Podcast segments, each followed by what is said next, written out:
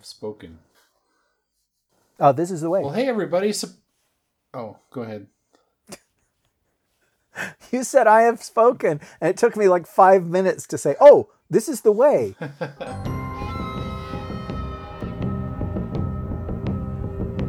Podcasting, like bounty hunting, is a complicated profession.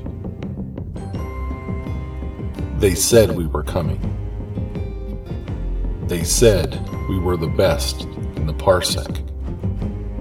They must be suffering from delusions of grandeur.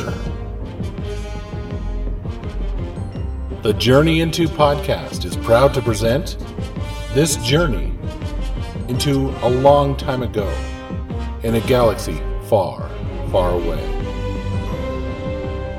A journey into Star Wars.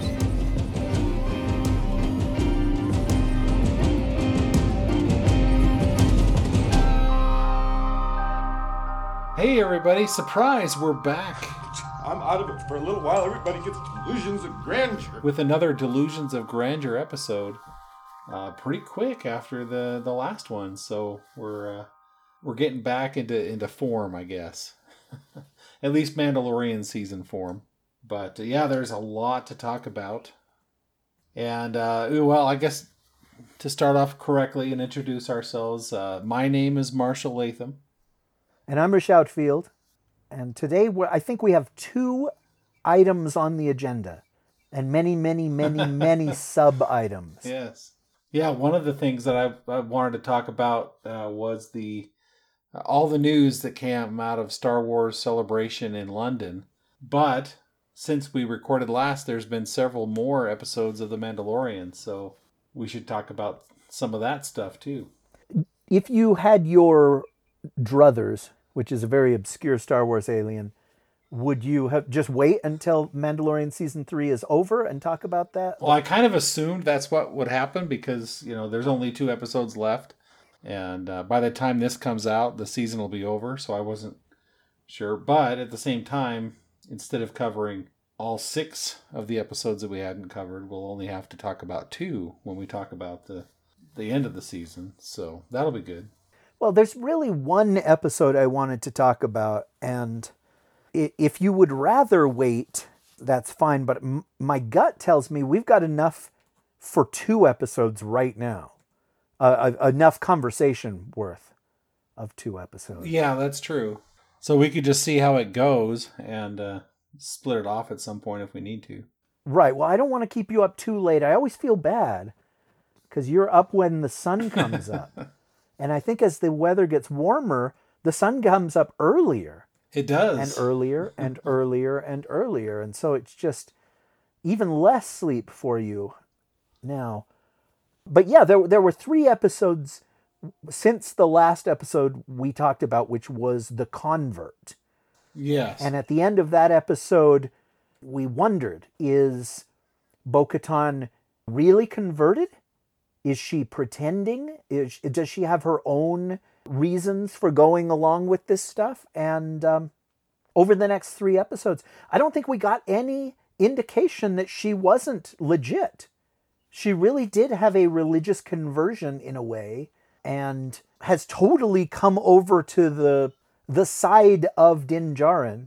You know what I mean? I, yeah, and I, the armor. Years ago, when we did the, the finale of season two, and it was you and me talking, I said, would they dare have Bo-Katan Kryze be a, a villain, a, an antagonist for Mando to fight?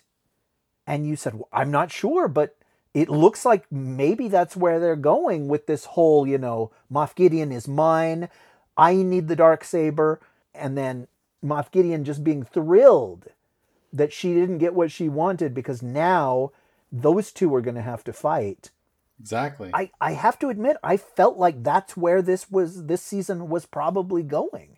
The way they introduced her, was it in the first episode? Or I the think it was episode? The first episode, just that first uh, confrontation between the two of them. Yeah, yeah I, t- I talked about that. She's just sitting on the throne. She's not even playing on her smartphone or anything. She's just staring at the walls. And she says, you know, everybody uh, betray, uh, everybody betray me. You're tearing me apart, Mando, she said. She had been abandoned by her people because she failed to get the Darksaber. And like her whole point of life was to reclaim Mandalore, the planet, to, to re... I don't know if she wanted to retake the throne necessarily, as much as to go back there and say, this is our world again. And then she seemed to have just lost all of her mojo, all of her animus, you know? Yeah. But that then in the second episode, Mando is nearly killed, and Grogu comes and sort of recruits her. She saves Mando. She has she sees the mythosaur. In the third episode, she goes and essentially joins the covert of of the armorer. Yeah. Uh, you know, she has also bathed in the living waters. And I thought, well, what? Does she have something, some card up her sleeve that she has not yet played? It doesn't seem like it. No. I was really surprised by that. No, I did. I felt the same way. I thought, well, there's got to be more to it. Because there was two things that I figured was set up by the last, well, more so by the Book of Boba Fett episodes where Mando was, was the headliner. So he had to redeem himself by going to Mandalore and bathing in the waters. And there was going to be this confrontation with Bo-Katan with, and the Darksaber.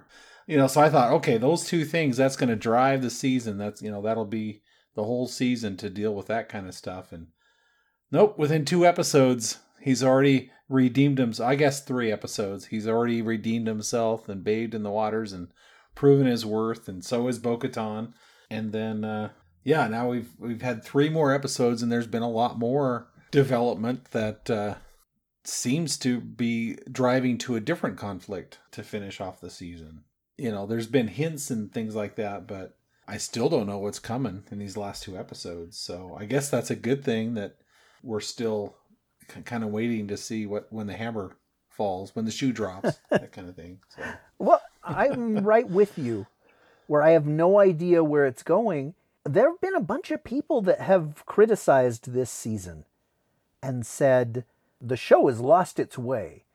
And I think one of the big stumbling blocks for a lot of people was that episode that spent the majority of the show on Coruscant with Doctor Pershing. Yeah. Because it comes out of nowhere. And then, as we said in the last episode, it doesn't cut back to Mando to remind you that other things are happening. It's all on Coruscant. It's it's as though this is a different show now. And these are the protagonists of the show, or the protagonist and an antagonist. And it's not until poor Doctor Pershing has been mind-flayed that it cuts back to Mando and Bo-Katan. They just cap the episode, you know, they're at the beginning and they're at the end. But like you said, the rest of it belonged to Pershing and well, Elia Kane. Oh, that's her name. Yeah, I never have learned that. I felt like, no, they have to be going somewhere. The fact that they did it this way must be for a reason. But then we never see Doctor Pershing or he's ever mentioned again. And I thought, oh, shoot, what... Were those people that complained about the episode right?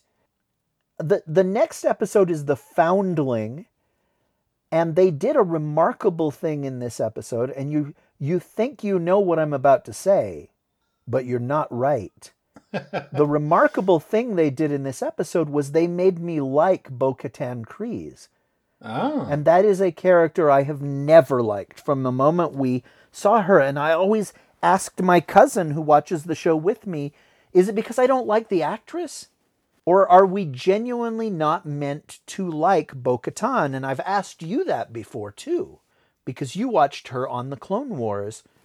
Yeah. In this episode, the ch- there's a child that is stolen, a, a, a little kid Mandalorian. It's uh, Jimmy Kimmel's nephew, right? Yeah, I heard that. Uh, it's yeah. taken by a like by some kind of giant bird creature, and yeah, uh, Paz Vizsla's son. And yeah, it's revealed that it's Paz Vizsla's son, and I wonder why they didn't reveal that at the beginning, why they wait until the end to reveal that. Yeah. But she sort of leads the the team that's going to go retrieve this this kid. And there's a clicking, a t- ticking, rather, clock, because the the bird creature, what would you call this thing? Oh, I, like a dragon pterodactyl or something like that. Okay. I like that. The dragon pterodactyl has taken people before, and it feeds them to its offspring. She leads this team, and she is able to rescue this child and destroy the monster, or kill the monster, or whatever. And it's it's a selfless act. It's just a hero doing hero things. And I thought, you know what? I like Bo-Katan all of a sudden. Yeah. That really surprised me.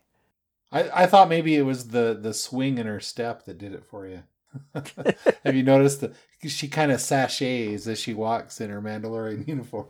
You know, I think I did notice that in the most recent episode. Yeah. She walks as though there is music playing, and she's sort of moving to the beat of the music. Yeah. Anyway, that episode was called The Foundling, and what you thought I was going to talk about was there is a flashback to when Grogu was in the Jedi Temple, and why don't you talk a little bit about that? Yeah, so similar to Din Djarin, you know, when the armorer was making him some new armor, or, you know, fixing the armor that he had back in the first season, he flashed back to when he was a kid, and the the Separatist droids were destroying his town and had killed his parents or whatever. And so you kind of understood where he came from, but then the Mandalorian saved him. So in a similar fashion, while all the Mandalorians are out trying to save Paz Vizsla's son, Grogu stays behind, and the armorer says, hey, why don't you come with me into the cave here? And she talks to him, and she makes him a little piece, like a chest plate for his, his armor. And while she's pounding and, and making this uh, piece of armor for him, he starts to flash back to his youth or beginnings. And we see that he was in, and I think we knew this, that he was in the temple when Order sixty-six came down and the clones and Anakin were attacking the Jedi Temple. And many of the Jedi were, were trying to save, well, save all the younglings, but we see it from Grogu's point of view. And the last Jedi that actually saves him from the temple is, oh, I forgot his name. Do you have his name? I do. It's Kelleran Beq. But hey, hey, Kel- hey, when you edit this episode, cut out that I'm telling you what his name is so it sounds like you knew it, okay? Oh, well, actually, I, I won't be. So, so to just start again from that sentence. And... Okay. So the Jedi that saves him from the temple is called Kelleran Beq. And I didn't recognize that name at all, but there was something familiar to me about the actor that played Kelleran Beq. And so we see him, you know, fight off clones. Fortunately, we didn't see Anakin coming in and trying to kill Grogu. I was really worried they were going to throw that in there, but they didn't, which was good. And uh, why were you worried about that? I just thought that would have taken the focus off of it, that everybody, oh, guest appearance by... Oh, okay. Hayden Christensen, you know. I was worried that you were worried that it would tarnish Anakin Skywalker's mystique. Oh, no. To know that he was willing to kill an infant. No, we already knew that he had killed the youngling. But no, I just thought, yeah, it would have been a de-aged version of Hayden Christensen, which we already saw that in the... Uh, Obi-Wan show.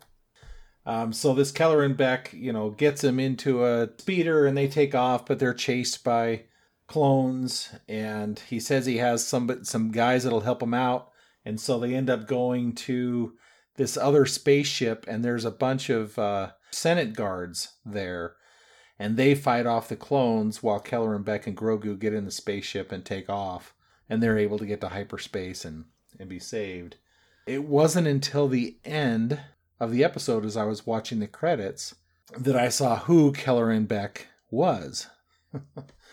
And I can't think of his name either. Well, it's Ahmed Best. But again, just cut out the part where I tell you. Yes. We want people to think you're super smart, okay? Okay, but I, I think you'll be doing so, that. So Ahmed Best. Yes, Ahmed Best, okay. So yeah, so I didn't know until the end of the episode when I was looking at the credits that Ahmed Best was the person who played Kelleran Beq. And of course, I know that he played Jar Jar Binks in the uh, first two prequel movies. It was infamous for that and had been kind of abused and, and criticized by everybody for that performance. You know, it's not his fault. He was just doing a job.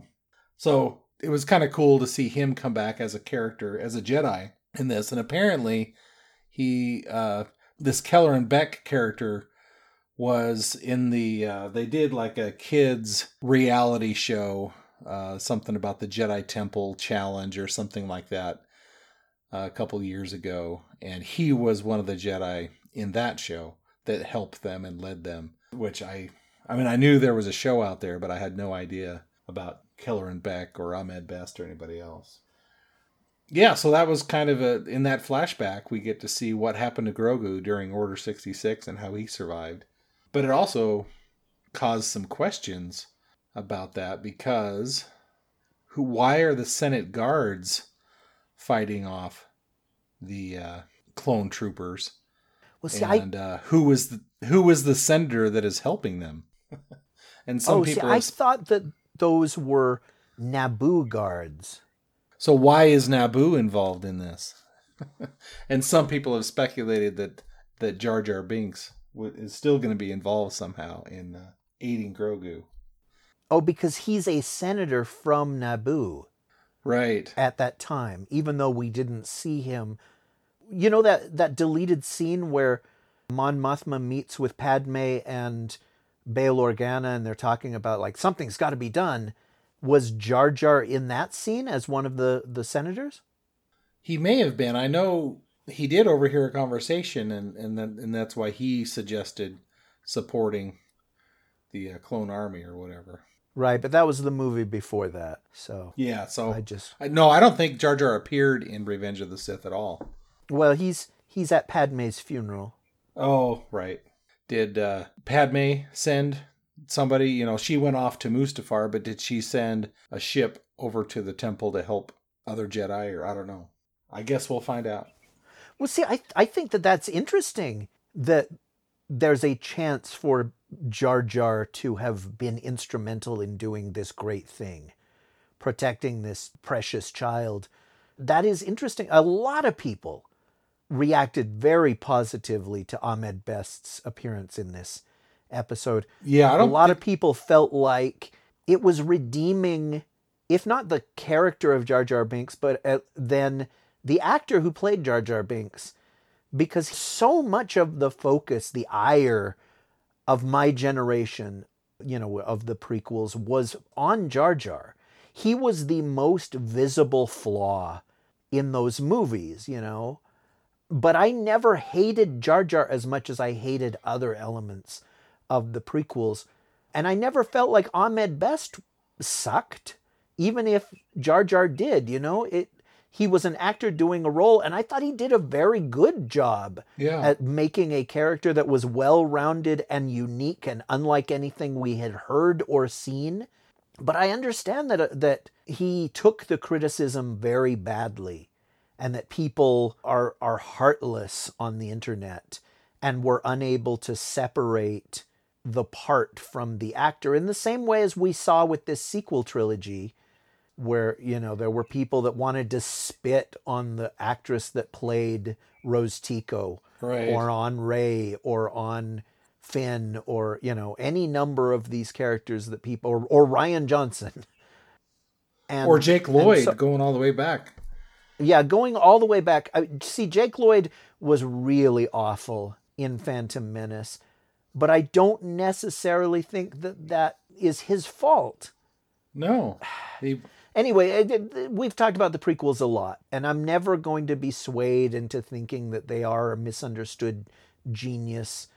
But I feel bad for Jake Lloyd that he has never been able to get out from that shadow and...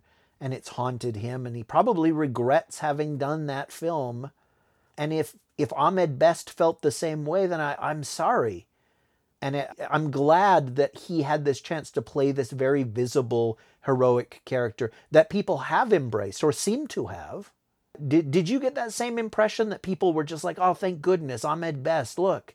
Yeah, I think so. Yeah, I, I I only heard positive about his uh, involvement in that. So that's good. And it's kind of weird to call it a redemption because he didn't do anything wrong. But I guess maybe him getting his due or uh, getting a chance to uh, to shine outside of that role. Yeah, there you go. A, a second chance or a, or a comeback vehicle or, or, or something. I like that. Yeah. And, and very briefly, the next episode was called The Pirate. Uh, we've said all we need to say, right, about The Foundling? Yeah, I think so. Yeah, like we covered quite a bit there. Well, let, let me ask you one more thing, though. The revelation that the child that's been taken uh, by the, the, the pterodactyl bird monster creature dragon, should I say more words?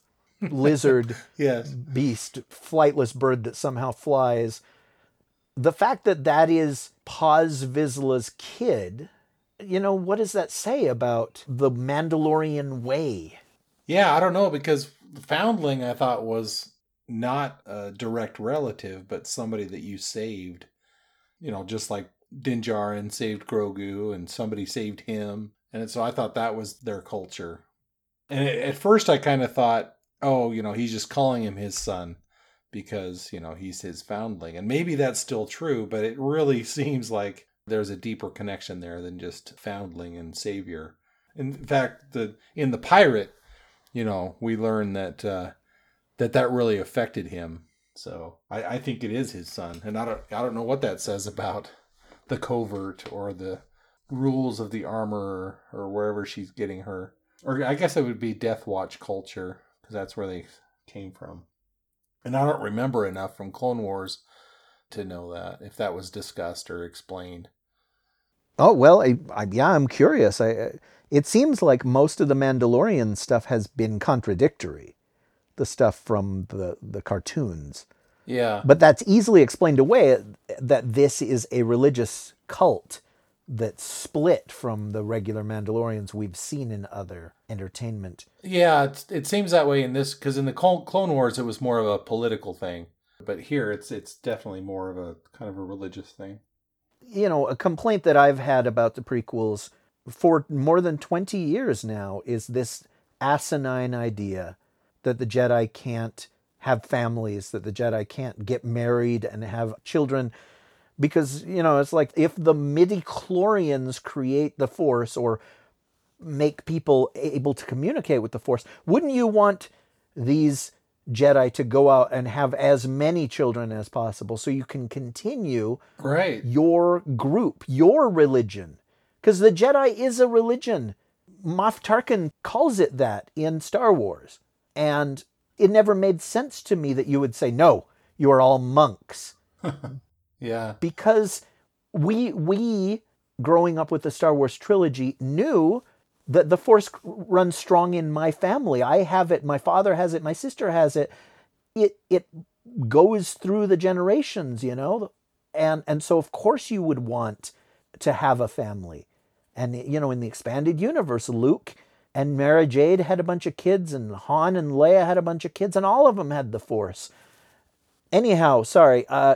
It's it makes sense to me that religious nuts or not, the Mandalorians, it would behoove them to have families and invite those children to, when they come of age, to come and be part of this as well, so that they're so that they don't go extinct. Yeah, and they could raise them to understand the Force and not leave it to chance, and hopefully prevent them from joining the dark side, right? That's what they would want. Anyway, it's it, it was just, Lucas needed an excuse for Anakin and Padme to be star-crossed lovers, and so he created that when Episode two came about. But anyhow, that's not what we're talking about here. I wanted to talk about Episode, was it five? Yeah, Episode five. The yeah. Pirate, because I loved this episode. I, I loved the pirate episode. And part of it was just things started to come together and there was really cool action. And we got to see the Mandalorians be heroic, and we got space battles, and we got to see them all work as a team with like planning and leadership and cool, fun violence. Basically, the, the plot of that episode is this pirate king. Do you know his name? I know I've forgotten his name. Well, but he's the guy that looks like Swamp Thing. He's the uh, Sigmoid the Sea Monster. Uh, he invades Nevarro, which is where Greef Karga is. And I, I guess it's because they killed those, his bounty hunters, right? The, the guys that came down on the, the planet and were making trouble. Yep. And so Greef Karga asks the New Republic for help. And and it's there's this really fun scene at the very beginning where they get this message, and there's all these X-Wing pilots in a bar. Yeah, that was cool. Uh, and they're different aliens, but they're all wearing like the orange jumpsuits that we have come to associate with pilots. And one, one of the guys in this bar is Zeb Aurelios from the Star Wars Rebels show. Yeah. He looks excellent. He he to- he he didn't look overly C G. He didn't look like a bad puppet. He looked exactly like like I remembered Zeb on the cartoon, only brought to life. No, they did a great job, and they didn't I mean, it was obvious to people who who had known him from Rebels, but they didn't like call great attention to it. He just comes over and talks to uh Uh, was it Captain Teva or Teva? I can't remember how they pronounce that, but the the main X-Wing pilot we've seen, and he just talks to him briefly. Um, but yeah, you recognize the way he looks, you recognize his voice, you're like, hey, that's Zeb. Can't believe it. But they didn't sit there and make him critical to the episode. He just, he was one of the Rangers or whatever. So that was kind of cool. Okay, so go ahead and explain what... Is it Captain Teva? Does he have a, a rank? I think they call him Captain at one point. Okay, yeah, go on on that, on what happens with Captain Teva. Well, uh, Greef Karga, like you said, sends out a message to Teva. You know, he says, hey, you know, you said if, if I need anything from the New Republic, let me know. I really need your help. And so he goes to, I guess, Coruscant, or he goes to some headquarters area to, uh, to get yeah, help. Yeah, it's got to be Coruscant, because of who shows up there. Oh, that's right. You're right. And so, yeah, he wants to commission a, a force to go help Nevarro.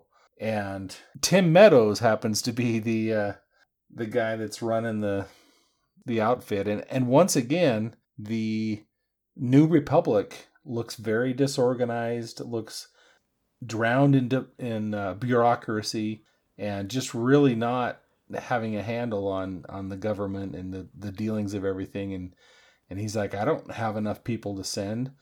And uh, Captain Teva's, you know, pitching his, uh, the need for this. And then who shows up but uh, Elia Kane.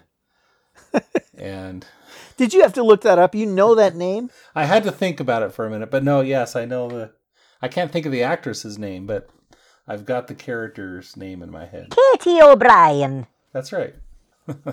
Yeah, she sticks her head in. Oh, it was it was pretty rough, dude. Because he's trying to uh, sway this pencil pusher, essentially.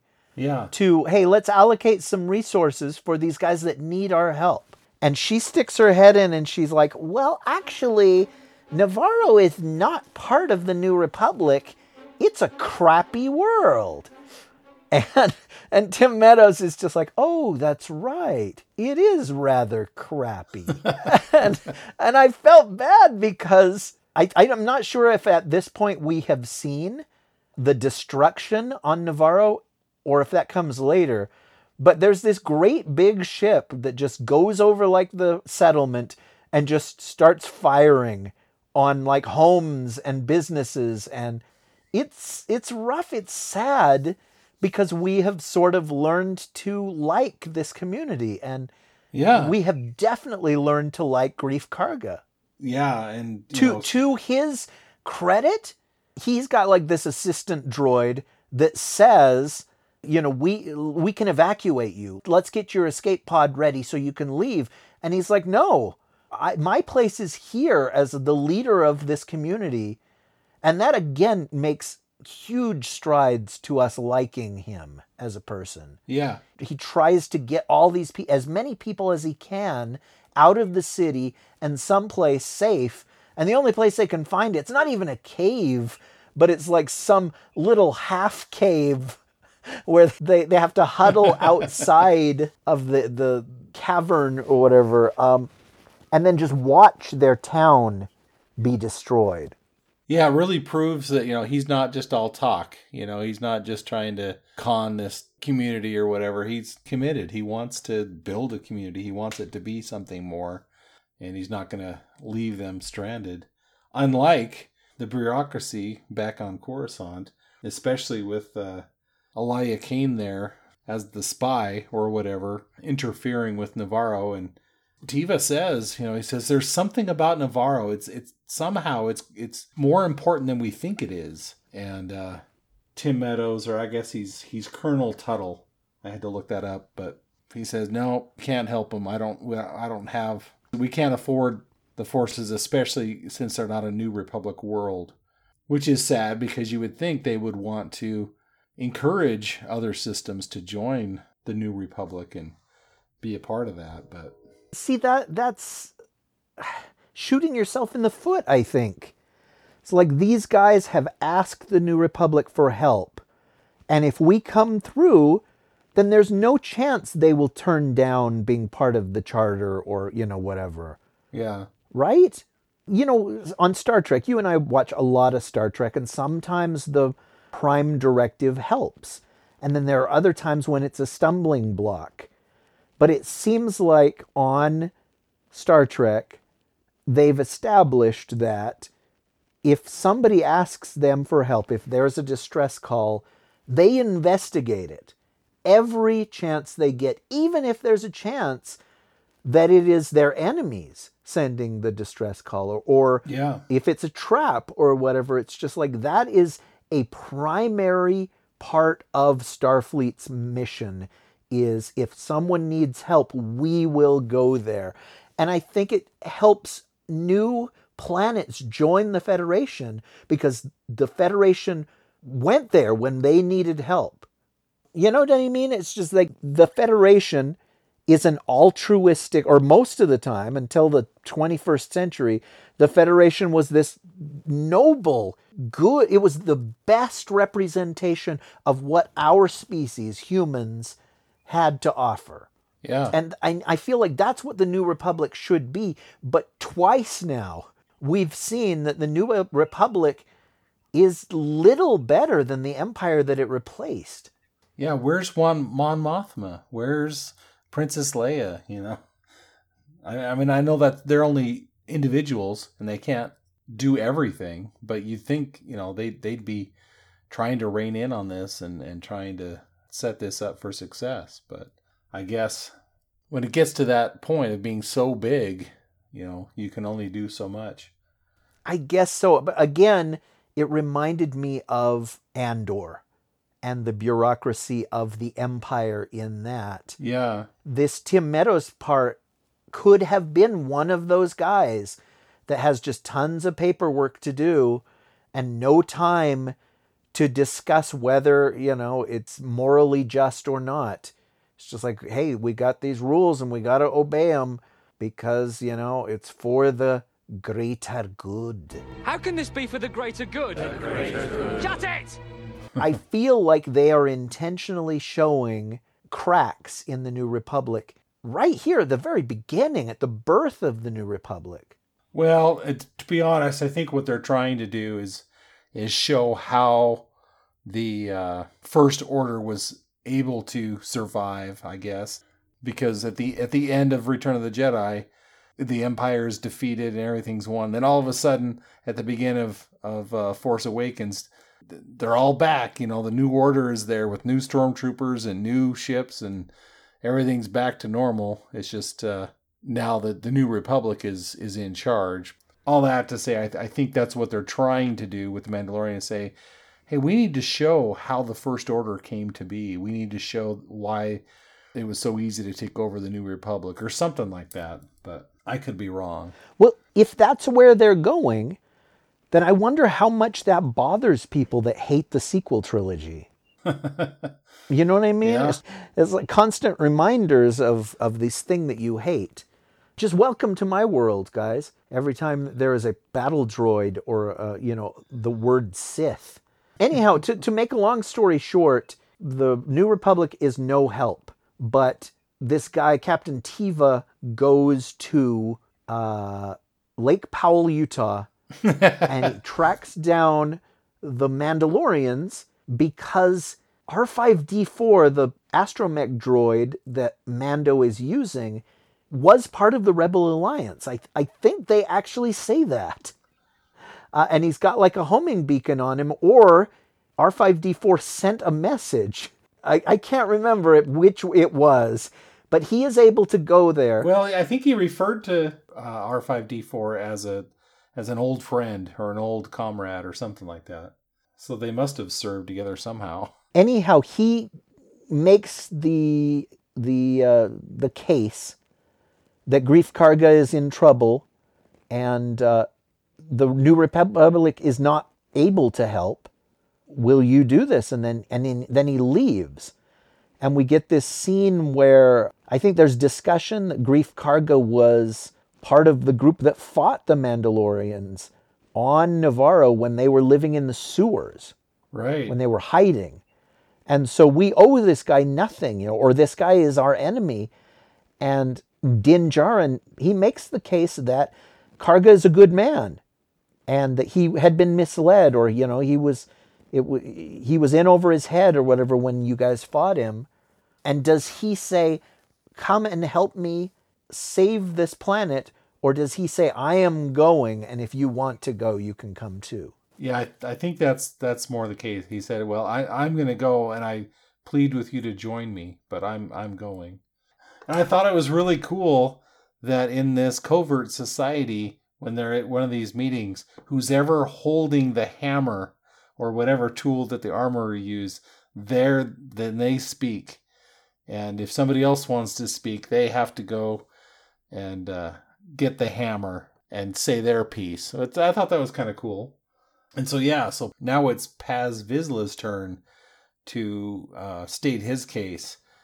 And as he starts, you know, he talks about Greef Karga and how he wasn't good to them and they fought against them.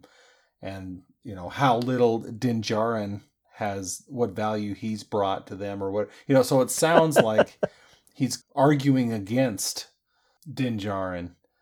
But then he turns it around and he says, but Din Djarin saved my son when he was taken by the dragon raptor pterodactyl. And he also praises Bo-Katan, that she is a true warrior and she led the charge to save his son. So he says, I think we should join them. And I think Din Djarin also explained that Greef Karga has extended an invitation for at least Din Djarin to be there, and that he would probably be able to support or welcome all the, of the Mandalorians there to live in Nevarro, and then that could be their home again.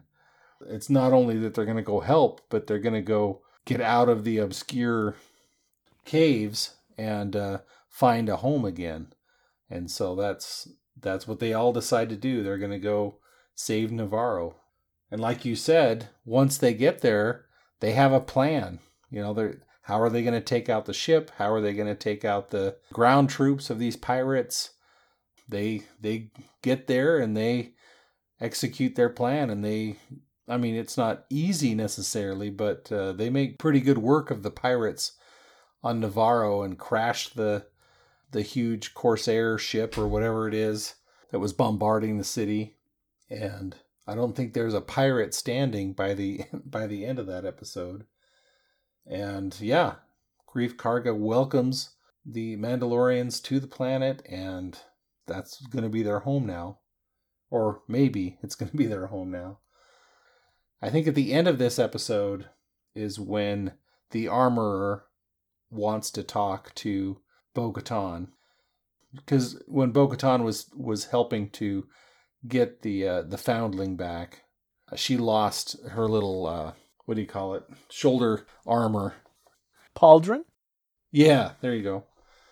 And so the armorer made her made her a new one, but I think that was in a previous episode. But anyway, she talks to her again. She tells her to take her helmet off, which I wasn't sure what to think at that point. Was was it a test?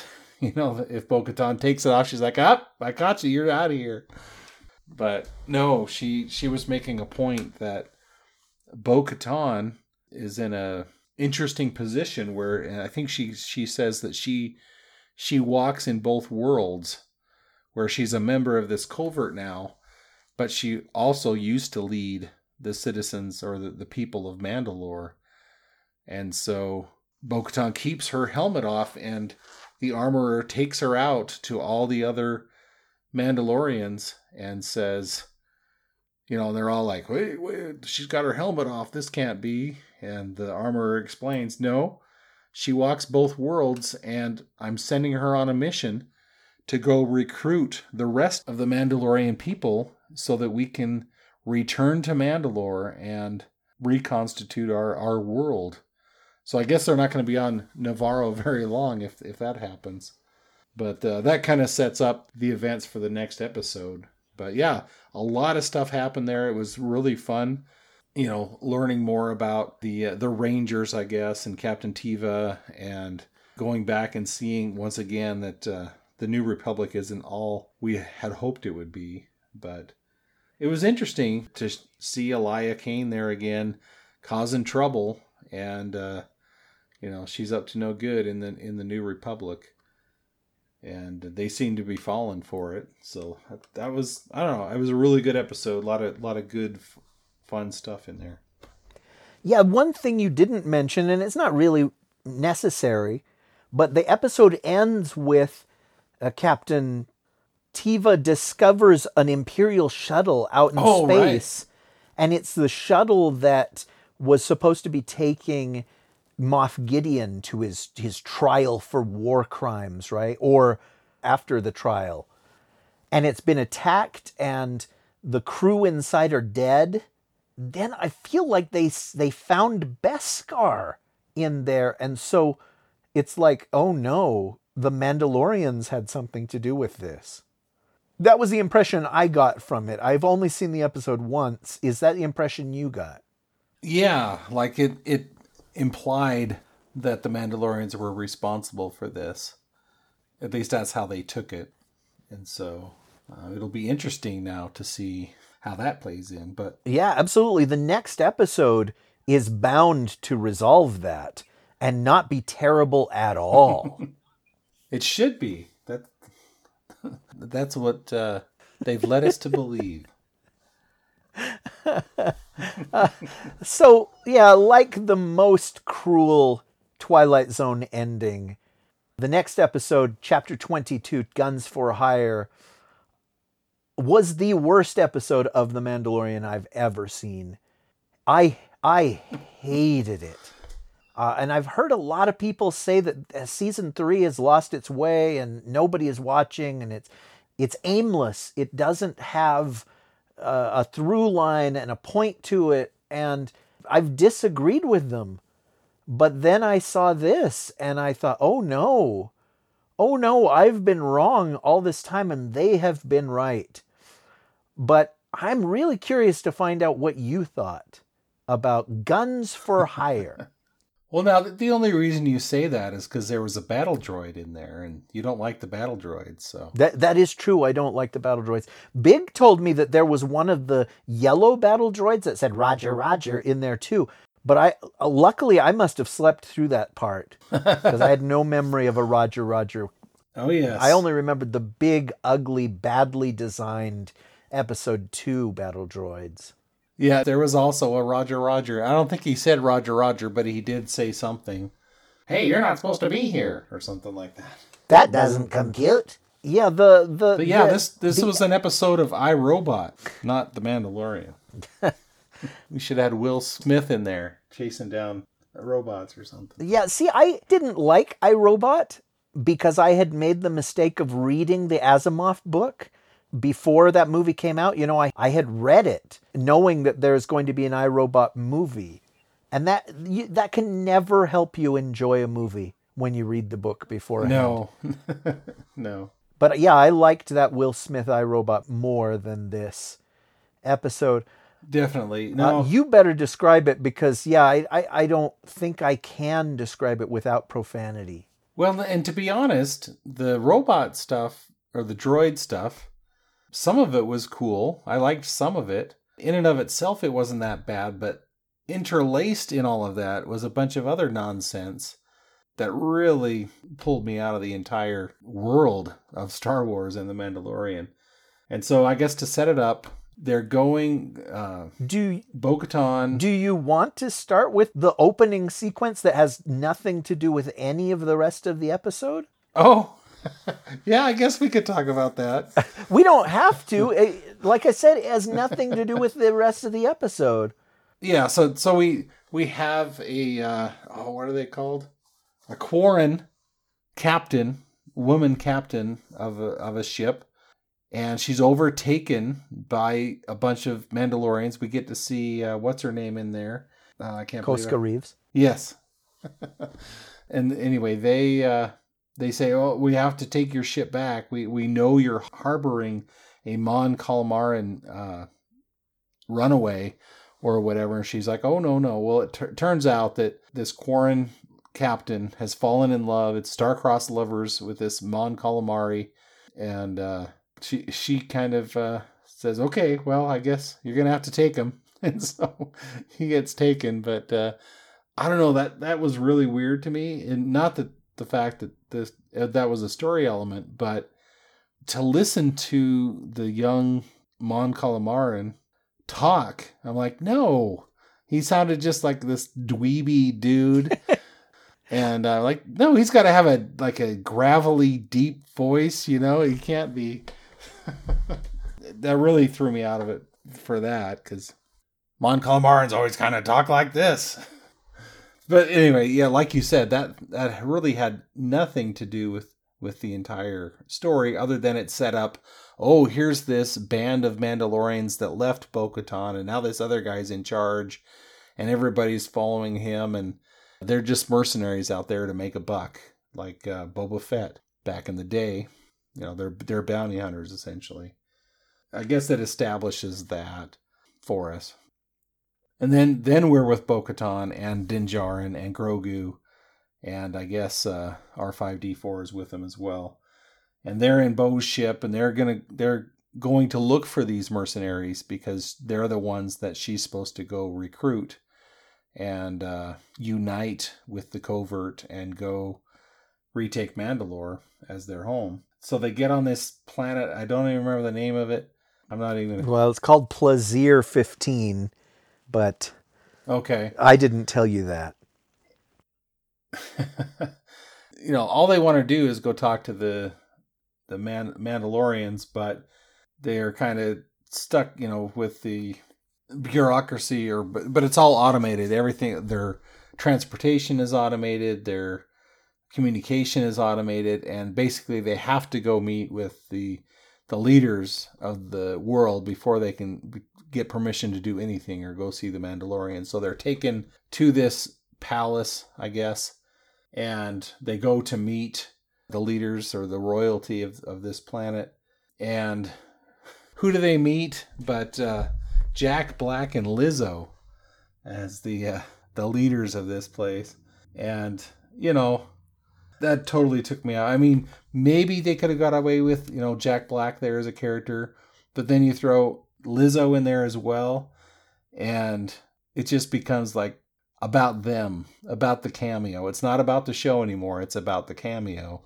And, you know, Jack Black does his, his thing, and it just was really out of place, I thought, for the for the whole episode. But the world itself was strange. It was like a fantasy land kind of thing. There was a f- couple uh, of, like, the frog lady. There was some frog people there, and and I think there were some Bith and a few, uh, which is fine to see those aliens there. It's nice to, to see them. But it was super colorful, and she was wearing this, Lizzo was wearing this, like like a little girl's dream outfit, you know, with purples and pinks and tutus and that, that kind of thing. I don't know. And then he was this, uh, he was, what would they call him? Captain something. But yeah, he was this old imperial guy that, uh, and this, this is a, an independent world. They're not part of the New Republic either. They're a democracy. And um, there are some restrictions on what he can do because he used to be an Imperial, but I'm, I'm going way too far into it for what it deserves. But they, they coerce Mando and Bo to help them get rid that they have a problem with their droids, and that this whole society is based on the droids doing everything for them. And so if the droid, if they were just to get rid of the droids, you know, the society would fall apart. So they, you know, they have to go solve a mystery now. Why are these droids going out of control and endangering people? So they take the case. It's, again, it's it's so out of, not character per se, but just it's it's not what The Mandalorian is about. But yeah, so they go on this case and they meet up with the guy who's in charge of all of the droids. And I love the guy, and I love that he's in a Star Wars show, but just yet another cameo with uh, Christopher Lloyd playing this, uh, what was it, Hellgate or something like that? Commissioner Hellgate? Dude, that's such a cool name, Commissioner Hellgate. Whoa. And and such a cool actor to be playing Commissioner Hellgate. It's unfortunate, though, that Christopher Lloyd and such a cool name were wasted. Yeah, because, I mean, he was great. You know, there's nothing there's nothing wrong with his performance. And if he was the only person who we had encountered in this as a cameo, then, you know, I think that would have been fine. But we've already had, you know, Jack Black and Lizzo. Now we have Christopher Lloyd in here, and uh, he says, well, yeah, we here's, you know, here's what's been going on, but I don't know anything about it. You're going to go have to talk to the Ugnaughts. They have all the, the case history. I don't know. I couldn't really understand that either.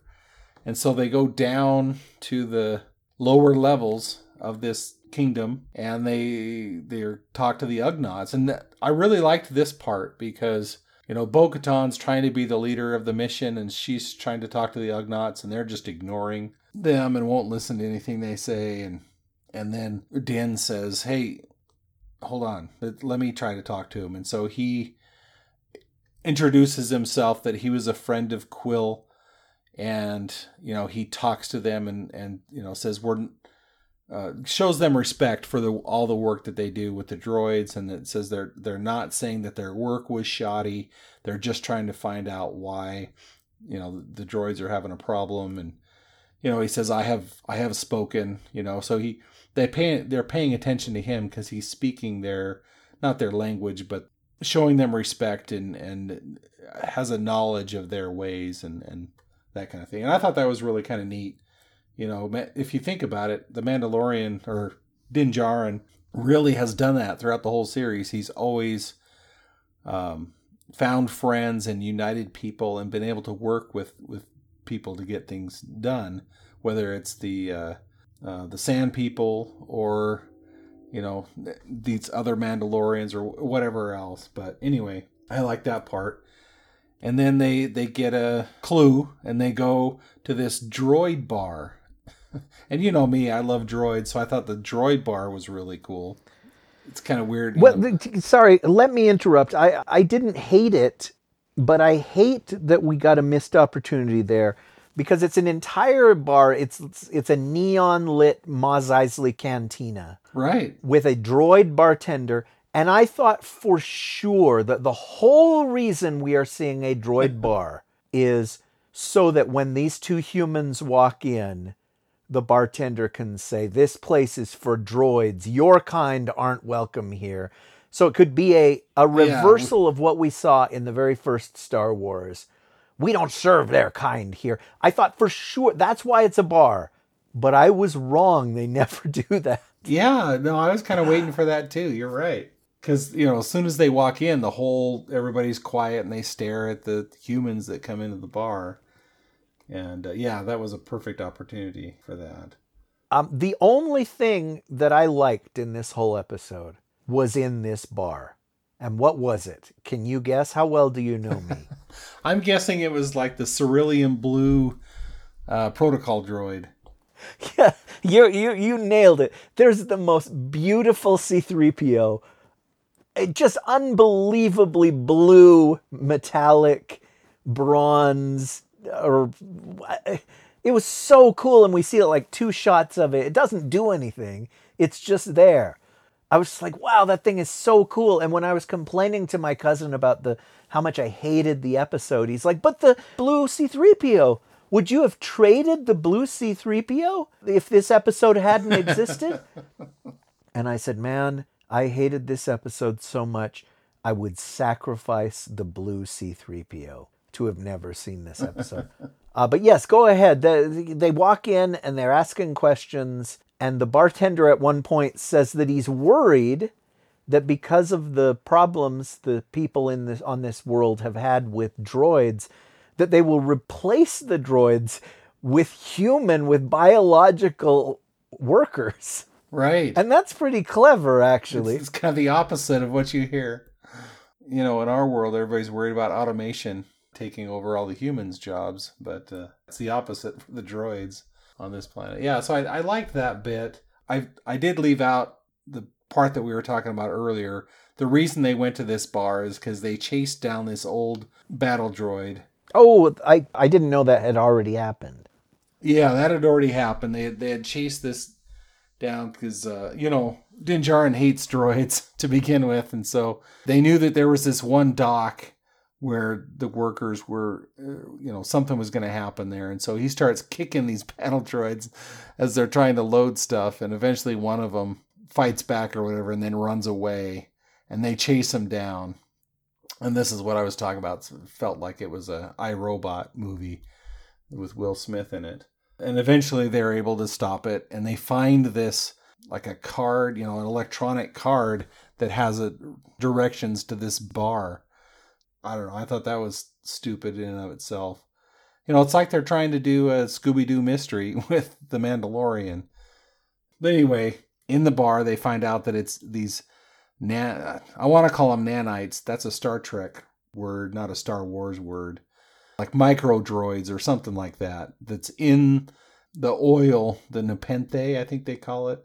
That uh, all of the droids, you know, that's what they come to the bar for, is to get this oil or whatever. And so these micro droids are what's causing the the problems. And then they end up tracing it back to Christopher Lloyd, that he's causing this, and find out that he's a he's a separatist. And he says, you know, something like, Count Dooku was a genius. What happened to the donkey? And uh they tase him and take him back to Lizzo and and Jack Black, and all of that is resolved. You know, he's taken away or whatever, and he's sorry for what he's done. But see, that's so and, milquetoast also. I wanted him to be to double down and just be evil. He claimed he had this red button. And if you press this red button, it would deactivate every droid on the world. And then all of these people that live in this utopian society would have to fend for themselves. He threatens to push this button when they discover him, you know? Right. But he never has the chance. And then he's arrested. He's taken before the king and queen. And he goes, "My lady, I'm sorry to have disappointed you." And so she's like, "Well, we exile you to our moon then. And maybe one day you'll have a chance to redeem yourself." And I didn't. I wanted him just just be like, "You're all, you've lost sight of what is to be human. And none of you are, are worth a damn. And these droids," you know, I, I wanted him to just like blow up the whole society that they have and to just be like seething with anger and resentment and hatred and be a supervillain or whatever. But instead it was just like, uh, you know, he's this old guy and he's, darn it, no, I would have gotten away with it if it hadn't been for these meddling kids. And yeah. Then goes off off world. I, I I it was so weak to to end it that way. Yeah. He was just a crotchety old guy. Yeah, there was zero stakes in this whole thing. It was just a caper kind of thing, and it was really out of place for anything else that's going on in the season so far. Other than we get three cameos, you know, from famous people.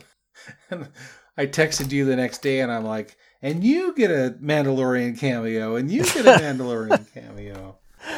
There's this scene that you didn't mention where they're all playing some silly version of space croquet, right?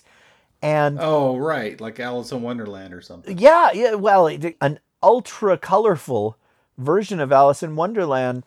And Grogu has been hanging out with the Queen. I think she's called the Duchess, but that's okay. Okay, whatever. The whole time. And he uses the Force to help her win this game. And as a reward, she gets out a sword, like a metal sword, and oh taps him gosh. on the shoulders and knights him. And I was just, I was, I felt like I had fallen asleep and was having just like a really insipid dream where this was some childish spin-off made for Disney tween channel or whatever, where, you know, it's like you give Jack Black a chance to be silly, and and, and he's like, oh, I want to have the craziest facial hair that any character has ever had on any show. And L- Lizzo says, I want to play with Baby Yoda and have a chance to show that I'm not an actress. And they're like, granted. And that's what happened here. And then they say, okay, well, now you are free to go talk to the other Mandalorians. And they get back in the train where the, they were at the start of the episode. And they reiterate the conversation that they had at the start of the episode. And I thought, wait, you could cut out all of this. Yep, they could. And just it... have them get in the train and then get out of the train and talk to the Mandalorians. It was it, it didn't go anywhere. It was pointless. It, it, it's it's not setting anything up at all. It, why would you do this to me? I don't know if they just thought it needed to have more fun in an episode because bad things are going to happen or whatever. But man, it was totally out of place. It's like the, the sixties Batman when they're climbing up the wall and some famous guy sticks his head out and says, hey, what are you doing, Batman? You know, it felt like that because, you know, if you think about it, we had Kelleran Beq in the uh, the one episode, and then we had Tim Meadows in the next episode, and now we got three more cameos, and of course the the first two, I mean, fit right into the world and and were fine, but uh, yeah, the, these other th- three, I, was it that everybody wants to be on The Mandalorian now? They want to play with Grogu, like you said. They're friends with somebody, and uh, okay, yeah. We can do this episode and you can both be on or whatever. Well, I, I, I hate to play Monday morning quarterback, but what if the king and queen, the duchess and the duke, had been the parents of this Mon Calamari from the opening scene, and one is voiced by Lizzo and one is voiced by Jack Black? And that way you still get to be on the show, guys. Right. But not in this terrible, terrible way. And it's linked to the, the teaser, the opening of this the show. I, it, I'm not sure how something like this happens. Because it's... Uh, my cousin said, did you not like it because it was like Canto Bight in Last Jedi? And I said, no, Canto Bight was far better than this. And he says, okay, the prequels then. And I said, no, this was like the holiday special. It, and it, all they I, had to do was sing. The holiday special doesn't feel like Star Wars at all. It, it it it's inexplicable. It's one of those things where you're like, how could this happen? I think people have been trying to answer that question for decades, and we don't know how it could go that wrong. But that's how I felt about this episode. They get out of the train, and it's not a train. It's one of those, what do they call those tubes that goes from the mail room up into a building, and you send... Yeah, like a pneumatic, a, okay, a pneumatic tube. That's what it was. They get out of that thing, and here is Axe Woves and Koska Reeves and some other blue-clad Mandalorians, the ones that used to follow Bo-Katan. And the story suddenly picks up again. You know, it it continues the arc of the season. But it's it's like seven or eight minutes at the end of the episode. I, I'm not sure how they could make a, such a huge mistake and not have the whole episode be about this. About Bo-Katan trying to reclaim her position as leader of this group, of the Death Watch. And then resolving the whole darn Darksaber arc that happens in literally thirty seconds or less of the episode. But it, but they set up this right. big conflict at the end of season two where you and I talked. We talked on this show, and I said, would they dare have Bo-Katan be an antagonist, somebody that Mando has to fight? And you said, well, it looks like that's where they're going with it, because Moff Gideon is so thrilled that he was defeated by the Mandalorian rather than by Bo-Katan, and now she's going to have to fight him because it's the only way she can be the rightful ruler of this planet. You, you go ahead and explain what happens here just at the very, very end of an episode. The important stuff is jammed in in the finale.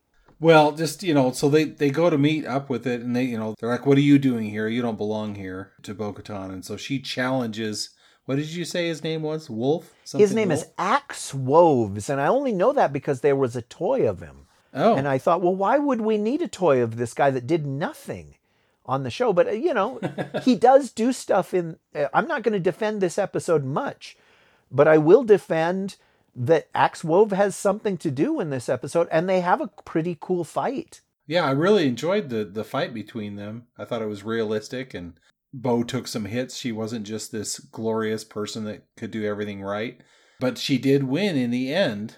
And so, you know, the, the deal was with the challenge was whoever wins becomes the leader of this troop or whatever, this band of Mandalorians. But he... Out, even after he's beaten and admits it, you know, he says, you know, nobody will ever follow you. You don't have the Darksaber. If anything, we should be following Din Djarin because he has the, you know, and he doesn't want it. Wait, and wait, so... did did he actually say that?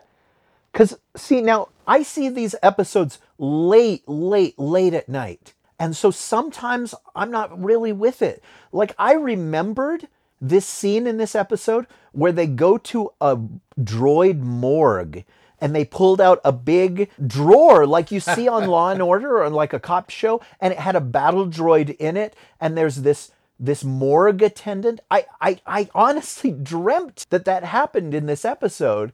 No. Uh, but what I remembered at the end of this episode was that Axe Woves is all like racist toward Din Djarin, saying he's not got any Mandalorian blood in him. He's just a piece of crap foundling. And a zealot uses that term as well. Yeah, you're right. Yeah. But he has the, the Darksaber. And then, like you said, the last thirty seconds, Din Djarin's like, hey, well, I was incapacitated and I had the Darksaber taken away from me. And Bo picked it up and killed the person that had taken it from me. Does that count? Does that mean she can have the Darksaber? And everybody kind of looks around and, whoa, that changes everything. They look off screen at Jon Favreau and go, uh, does it? And then she's she takes the Darksaber and she's like, all right, I'm the one. I get the I get the Darksaber. And that's it. That's the end of the episode. So, you know, like like we were saying at the beginning, or yeah, I think both of us agreed that the big conflict, the whole thing that was going to happen during this season is that he was going to have to redeem himself on Mandalore and that he was going to have to fight Bo-Katan for the Darksaber, and that would be the whole conflict. Well, nope. He bathed in the waters and was redeemed within the first two episodes, and then there was no conflict between him and Bo-Katan, except in the first episode where she's pissy to him. After that, they've been best buds. And uh, now she has the Darksaber. But yeah, it, it was just resolved as an afterthought at the end of this episode. Okay, so... It's kind of weird. I've got three questions for you, and let's see if I can remember them as you answer each one. I should have written them down. But question number one, who has been the villain of season three? Is it the pirate, the pirate guy? See, I thought it was going to be Bo-Katan, that she was going to do a heel turn and turn out that she joined the covert so that all of them would follow her rather than Din Djarin. But that was a lie. That was, or that was a, a false assumption on my part. Yeah, definitely. And it, it, I guess we've had some Imperial fighters, you know, they had to fight off the uh, TIE interceptors in that one episode. So there's something going on with these old ships. And then I guess you could say uh, Elia Kane is the lurking antagonist who's up to something. I, yeah. With the new She's Republic. Been in two episodes, and the only other villain I think we've seen in two episodes was the, the green pirate dude. Yeah. But he's killed, right? Yeah, I would assume. Yeah, his, his ship blew up and crashed, so he's out of the picture. So I guess it. And then, you know, somebody released Moff Gideon from his the shuttle that was taking him to prison or whatever. So there's that out there that I'm assuming is probably going to play into the last couple episodes of this. But I've been wrong before. No, I'm pretty sure that he'll he'll be back for this season. So I would say the antagonist for this season has been a phantom menace. Okay, that's fair. And you did you didn't dream that morgue segment, and that attendant might have even been another cameo that I don't know who it is. Okay, well, I said that I had three questions, but I, I can only remember one of the other two. Okay. And my question for you was, so they're not pitting Bo-Katan and Din Djarin against each other like I thought they were going to. Is this a potential romance subplot? Are these two perhaps getting together in a different way? Perhaps, you know, kind of mom and dad uh, to Grogu kind of thing. That's kind of what it seems like, which is fine. I'm down with that. But uh, yeah, it's definitely not where I thought it was going. It's going to be hard if he doesn't take off his helmet, though. So, really, if you think about it, this season is the rise of Bo-Katan. It really doesn't have much. To, I mean, Din Djarin's there, and he's helping, and he's part of it. But it's really Bo-Katan's show this year. Well, we wanted to talk about Star Wars Celebration and all the new announcements they made, but they didn't say anything about a Bo-Katan spin-off show, right? No. And I think that's where some of the criticism has come from, in in that this is way different than season one and two, which was all about Din Djarin and Grogu, and it was kind of, you know, Western theme, you know. This is way different than that. Season three is is more of a, you could put an S on the end of the title and call it The Mandalorians, because it's it's about the covert, it's about Bo-Katan.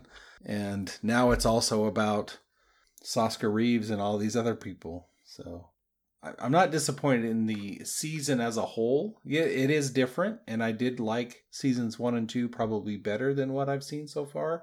But the only episode I've really been disappointed in is this, this last one. And maybe that's because it didn't start with the something. Have they all been that? The Pirate, The Foundling, The Convert, The Mines of Mandalore, The Chalupa Supreme, and The Apostate. Yeah. Okay, so, shoot, there was... I, I can't remember what the, the last question was going to be, but oh, it was a doozy. I, as I said, and I feel like I've I've been at least a little bit restrained in my criticism of this episode. But I saw it at, you know, about two in the morning, and then I came home. And instead of going to sleep, I got on Twitter to see what other people were saying. Okay. And there was an there was an image of Lizzo and Grogu and Jack Black. And somebody posted that image and then said, I asked that Chat G P T A I to imagine Lizzo and Jack Black if they were on Star Wars. And this is what it created. And there were lots of like, ha ha kind of things. But then somebody posted, and this, I'm, I don't understand Twitter yet, how something starts. Oh, it's trending? Trending. But somebody had an image from that episode with all the colors and all the silliness and all the non-Star Wars-ness and wrote, right now, George Lucas is spinning in his grave. And it had... hundreds of replies to it. And this was at like two thirty, two forty-five in the morning, the night that it aired. And granted, a lot of the posts were, oh my gosh, George Lucas died? I didn't know this. When did this happen? You know, kind of thing. uh, but, but a lot of others were like, you know, either condemning the episode and praising George Lucas, or condemning George Lucas and condemning the episode. But I, what was weird is I stayed up until three thirty reading these posts, and I felt like I was not alone. Like I, like I hadn't dreamt to this, that the episode was this terrible. But it wasn't until I realized that there were only two more episodes in the season that I got really, really angry. Because, you know, on a show like Next Generation or a regular network television show where you've got twenty episodes or twenty-five episodes or even like thirteen or fifteen, you can afford to have a misstep. And okay, there was an episode that was bad. But when you're only doing eight episodes, it's unconscionable to have an episode that's this wasteful of the little amount of time that you have. And it's not like they even do a show every year anymore. Yeah, I mean, like you said, it's almost like it's the kid spin-off of, of The Mandalorian, or like the Saturday morning cartoon, somebody got a license to do The Mandalorian, like a Droids episode, you know, or something like that. You know, we talked we talked a lot about George Lucas, you know, had a son, you know, had a child, and, you know, wanted to, during the Ewok adventures, you know, he didn't want the Ewoks to die and, and things like that. In the second Ewok movie. And I think didn't uh, Lucas's kid come up with some of the names for people in the prequels? Like that's where Jar Jar came from, and that's where, I don't know, that's some of the rumors I've heard. But this is like somebody took a five-year-old girl, sorry if if that comes off as sexist, but what would you like to see in Star Wars? Oh, I'd like to see a princess or a duchess or whatever in this purple gown and chiffon, and I want to see colors and croquet like Alice in Wonderland. You know, something like that. It was, oh, okay, well, let me write that down and I'll make that happen. I'll, I'm going to write a Mandalorian episode with all of those things in it. That That's kind of what it felt like to me. If it turns out that Jon Favreau has a six-year-old daughter, and she said, Dad, I don't like how violent the show is and how grim and how... Would you make an episode for me? And he's like, yeah, sure, honey, I will. If that turned out to be the case, I think I could forgive this show a little bit. I could give it some slack and say, you know, that episode wasn't made for me. It was made for Danielle Favreau, who just turned eight on the, the night that this episode aired. But I think we would have heard by now if that were the case. Right. Okay, so the last question I have for you about the episode is, does Giancarlo Esposito have another show or a movie or something that he is involved in? And that's why we haven't seen him this whole season? He's just too busy, and they'd love to have had him in every single one of these episodes, but they couldn't.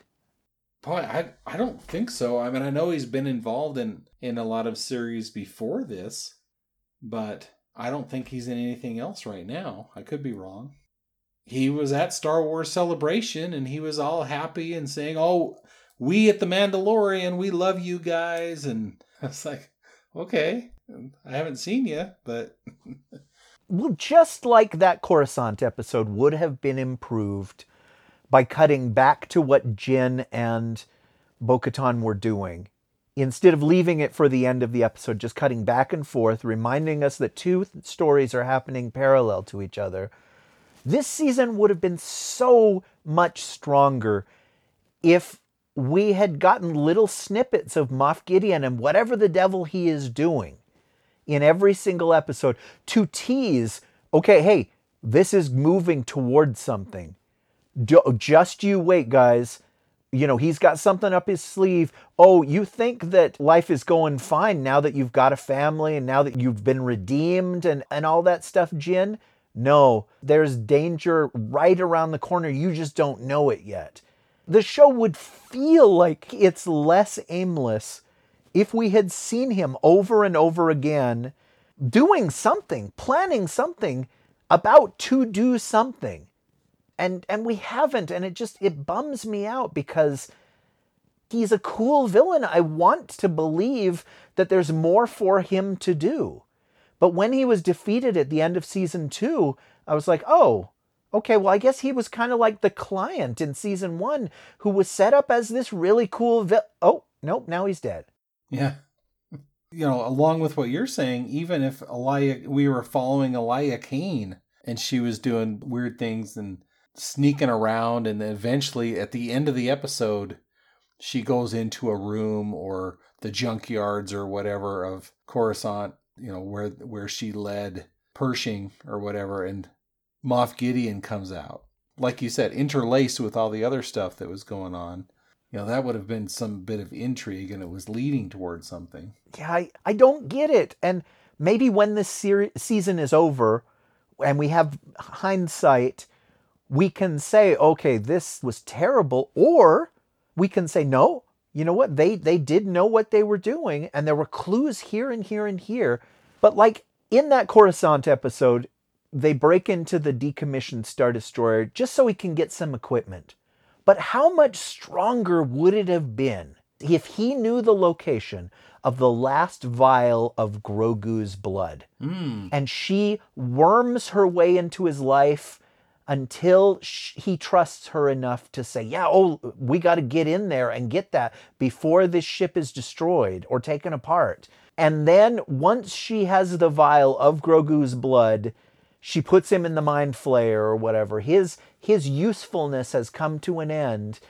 And we're like, what does she want that vial for? And then in the next episode, she presents the vial to someone. And maybe we hear Giancarlo Esposito's voice. Or maybe we don't. We don't know who it is. And then in the episode after that, it's like, okay, this is what we're using this blood for. It's all led to this. And then the credits roll. It it would feel like, okay, this is progressing towards something important. I'm just going on faith now that, that they have something up their sleeve, that they're not just spinning their wheels. We will find out. By the time this episode comes out, we will know. But it's just like, I hope that they don't let me down. I hope that it's not just making it up as they go along. Yeah, or, you know, they had six episodes worth of story they wanted to tell this season, and so they had to stretch it out. So they did that with those two episodes, three and six. They gave themselves some padding or something. I don't know. Okay, well, if, if that turns out to be the case, then I'm sad. Because I still really, really like this show, and I like the characters. And as I said an hour and a half ago, I even started to like Bo-Katan, which is an incredible achievement. Yeah, you you haven't liked her from the get-go, so so that is an achievement. I was interested in her character. I didn't really care for her in Rebels. She was kind of interesting in Clone Wars. Rebels, I didn't really like her too much, but I've liked her since she's been on this show. But I did question her motives and question if she was loyal or not, or if she had something up her sleeve. But I, I don't think that's the case anymore. Yeah, well, she, she got everything that she wanted. Uh, and I think that they've established that the air is breathable on Mandalore, in which case, what do they need that new settlement on Nevarro for? Ugh. And what is this Beskar they found in the Imperial Shuttle four? And what happened to I G eleven? Why did they set that up? You know, I expected him to show up in the Pirate episode and save the day, but he didn't do it. Oh, yeah. That uh, would have been cool. There are probably other things like that where it's just like, okay, you were setting something up and then it's never resolved. Why? What? what how does this happen? I, I can't. I can't answer. I don't know. I've got my fingers crossed for the next two episodes. If they were just great, then maybe I'll say, you know what? There, there are some rough points in season three, but boy, those last two episodes are, they make it all worth it. I hope that that is the case. I think they will pay it off pretty well at the end, or at least that's, that's my hope and my anticipation, but uh, that would be good. Maybe a follow-up on a couple of your questions here. I looked at Giancarlo Esposito, and there are three different uh, projects that are in post-production right now. There's The Parish, The Gentleman, which are both T V series, and then I guess he's going to be in the new Teenage Mutant Ninja Turtles movie. So maybe that did pull him out of the production. I think that Turtles movie is animated, though, so... Oh, that... that's a voice. Yeah, you're right. Oh, he's going to be Baxter. Interesting. Who? He's going to be Baxter, one of the is criminals. Baxter Stockman the... is like a fly guy or something like that? He's kind of reminds me of Cameron Hodge from the comics. Anyway. Nerd. And then uh, Jon Favreau has a son and two daughters, but the youngest daughter is uh, sixteen or seventeen now, so we can't blame the daughter. Well, darn. Darn, yeah. Anyhow, I, I, I know we've talked a lot, and this is episode has gone long. Yeah, I think we're going to have to talk again some other time about the celebration. Well, something that I'll, I'll do between then and now is I'll write down some things that I want to talk about, about Star Wars Celebration and things that they revealed and announcements. And, and you know, some of them are exciting and some of them I scratch my head and say, is that ever going to happen? So these are questions for the next episode. But also, Mandalorian Season three will have ended. And we can do an episode, uh, a post-mortem on that. Yeah, for sure. Probably end up separating those as well, but we'll see. Yeah, we'd better. But uh, as always, let the people know if they have questions or things they want to talk about, how they can contact us. They can go to journeyintopodcast at gmail dot com and send an email. I will get that. I will share that with Rish, and uh, we'd love to get questions from you or comments from you. What did you think of the cameo episode? Uh, did you like that part? Did something different that you have been waiting for with The Mandalorian? Let us know. I just, can we stop talking about Doogie right now? And yeah, if you'd like to support the podcast, you can go to patreon.com forward slash journey into. And if you'd like to support Rish over on his podcast, The Rish Outcast, you can go to patreon.com slash Rish Outfield and get all of his episodes there. So and and also tell them the the voicemail thing. I love the voicemail. I wish people would do it all the time.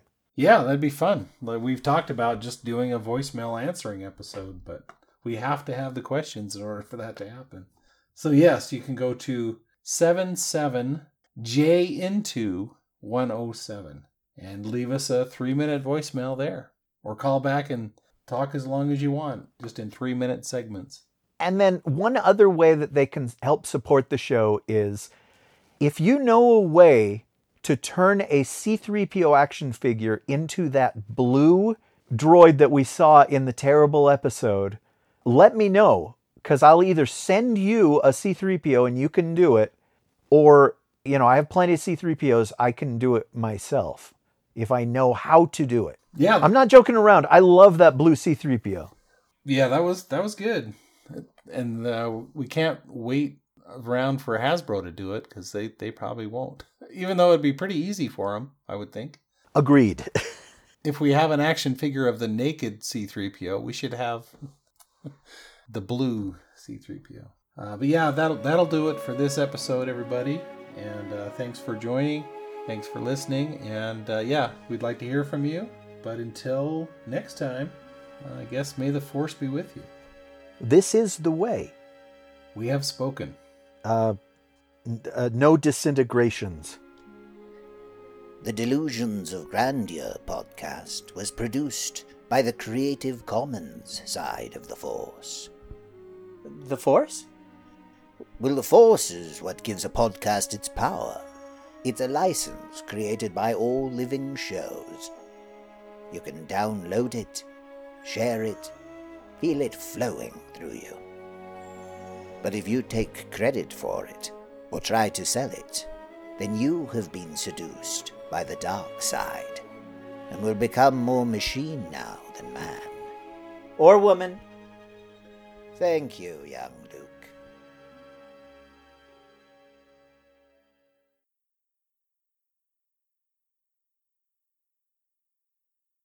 And we would have had a, a de-aged, de-aged version, version. I want to say version, but I keep, it comes out as virgin. uh, de- you could say vision, too. Yeah. They're all similar words.